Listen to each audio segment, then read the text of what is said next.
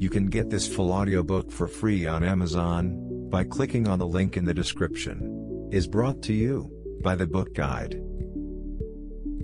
The only episode I can remember actually being about something was the one when Sister Bertrille had to deal with Irving, a lovesick pelican, explaining gently that while she was very fond of him, she was not ready to settle down yet.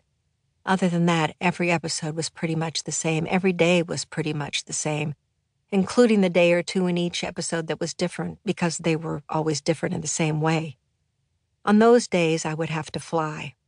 That meant I'd be wearing the harness, which was a cross between a corseted one piece bathing suit and a straitjacket, with one large screw sticking out of each hip. After I got it on and tightly laced my body, a specially made habit with corresponding holes on either side was placed over the torturous contraption, allowing the screws to poke through where two thin wires were then attached.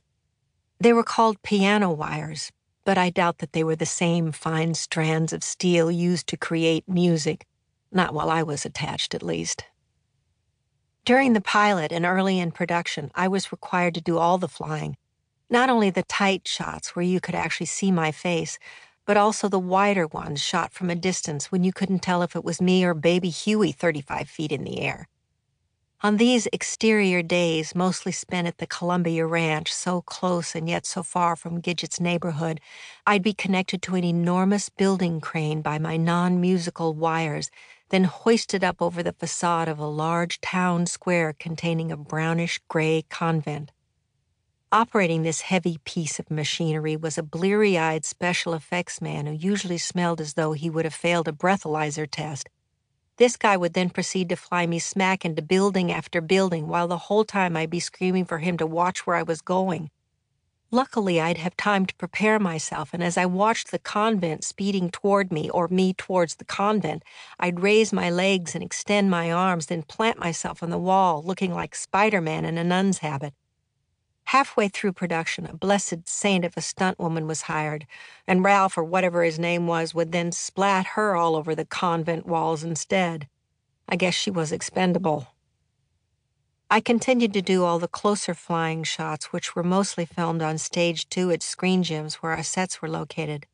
Wearing the same dreaded harness, I'd be cranked up 10 or 12 feet off the ground in front of a blue or green screen with two big fans standing just off camera to blow a steady gale in my face, the whole thing aptly called poor man's process.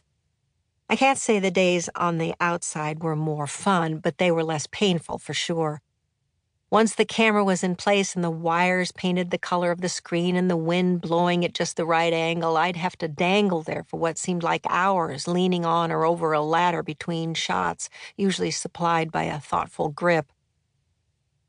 When I was asked to surf for Gidget, the studio had provided me with a lesson or two, but no one gave me any pointers on how to perform in the air, and no one thought I might benefit from a singing lesson or two, or 400 because not only did Sister Bertrille fly, she also sang, something that didn't come naturally to me, not that flying did. I'd always wanted to sing and knew every musical by heart, but damn, I could not sing. And as much as that tormented me, the studio didn't see it as a problem. Every weekend they'd drag me into a recording studio, then place a pair of padded headphones over my ears and tell me to sing. I remember waiting early one Saturday morning on a bench outside one of the stages filled with dread because I was going to have to stand up straight and do something I had no idea how to do. I'd been exactly on time to the Columbia Records Tower just off Hollywood Boulevard, but the stage I'd been assigned to was still occupied, so I sat there for hours Finally, the door flew open and Grace Slick, along with much of the Jefferson airplane, stumbled out after having been ensconced for days, leaving me to fill their marijuana infused sage with my zippy little tunes.